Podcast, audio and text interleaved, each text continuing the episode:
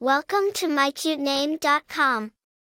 In its entirety, Gerson has a dual meaning. One part highlights the broader familial relationship, implying kinship as the son of the wanderer. This conveys a sense of belonging in the familial context. Secondly, it symbolizes an exile, often associated with traveling, discovery, learning, and gaining broader perspectives. Therefore, Gerson embodies a journeyer, an explorer, or someone in quest of knowledge. The name Gerson originates from the Bible, a derivative of Gershon, who was Levi's eldest son. The name has Hebrew roots, and it signifies a strong historical and religious context.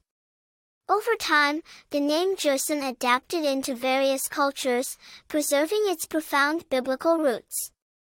Notable personalities named Gerson include Gerson Goldhaber, a prominent particle physicist and astrophysicist, and Gerson Lieber, an American abstract painter and sculptor.